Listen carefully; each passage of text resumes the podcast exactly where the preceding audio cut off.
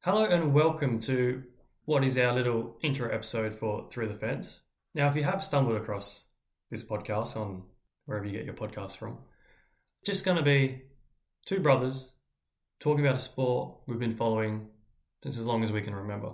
And to put in perspective, if you ask either one of us what we'd want to do for a living, it'd be driving a supercar at Bathurst, would it not be, Reese?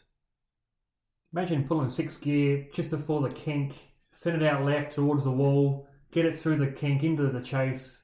Oh, that'd be great. So that's my brother Reese, and with that answer there, you can tell we operate a very high level of noobness when it comes to supercars. Check this out. So, thank you.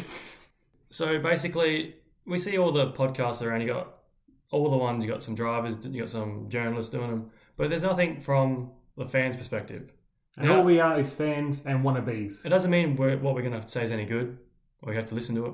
It's just us shooting the shit, talking about a sport that we really like. Because if there wasn't any of us, there would be no sport. So yeah, that's through the fence. All right, couple of quick get to know you questions if anybody who's thinking about listening to us. Oh, I don't know these. Okay, go. on. Yes, first one, favourite driver, Nick Poker. Nick Burkett. Favorite driver for you? Do you even have one these days? Scafey doesn't count. He's been retired for Scafie years. counts. No, He's my favourite driver. you're actually going for that one. I would say then probably Toddy. I want to see Toddy. No, Well, favorite driver, dude. What well, you there's just asked Mark me? Scaife. Oh, okay then. What's next? Your first memory at a racetrack. Uh, what's the last corner at Adelaide? Turn thirteen.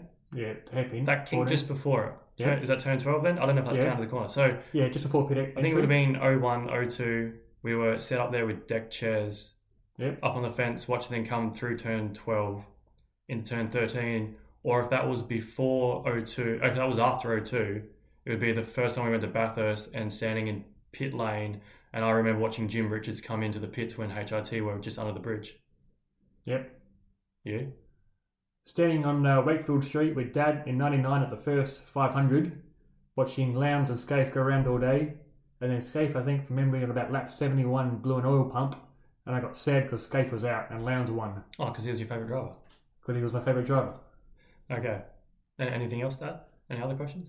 Uh, last question: Go on. Will you be running to the podium this year, sprinting from the, our grandstand at Hell Corner down to the podium? You didn't last year, and I was very surprised. I say this every year is I'm 100% there if Percat's on it. If Percat's not on it and it was a really good race, I'll be there. I'll be there if Lowndes wins again. If Lowndes and Wincup win again, I'll definitely be there. But it'll Is just it unpopular to say that Lowndes winning Bathurst is getting old? no, not at all. He's got, I want him to get nine. I want him to get ten Oh, because at least he would have stayed in his own car for every one of those victories. Ooh, that's controversial. He wouldn't jump into his brother and say, "See you later." Yeah, I think we're done. yes, so there we are. So hopefully, uh, hope, hope, you- hope you listen and uh, hope you enjoy. See you later.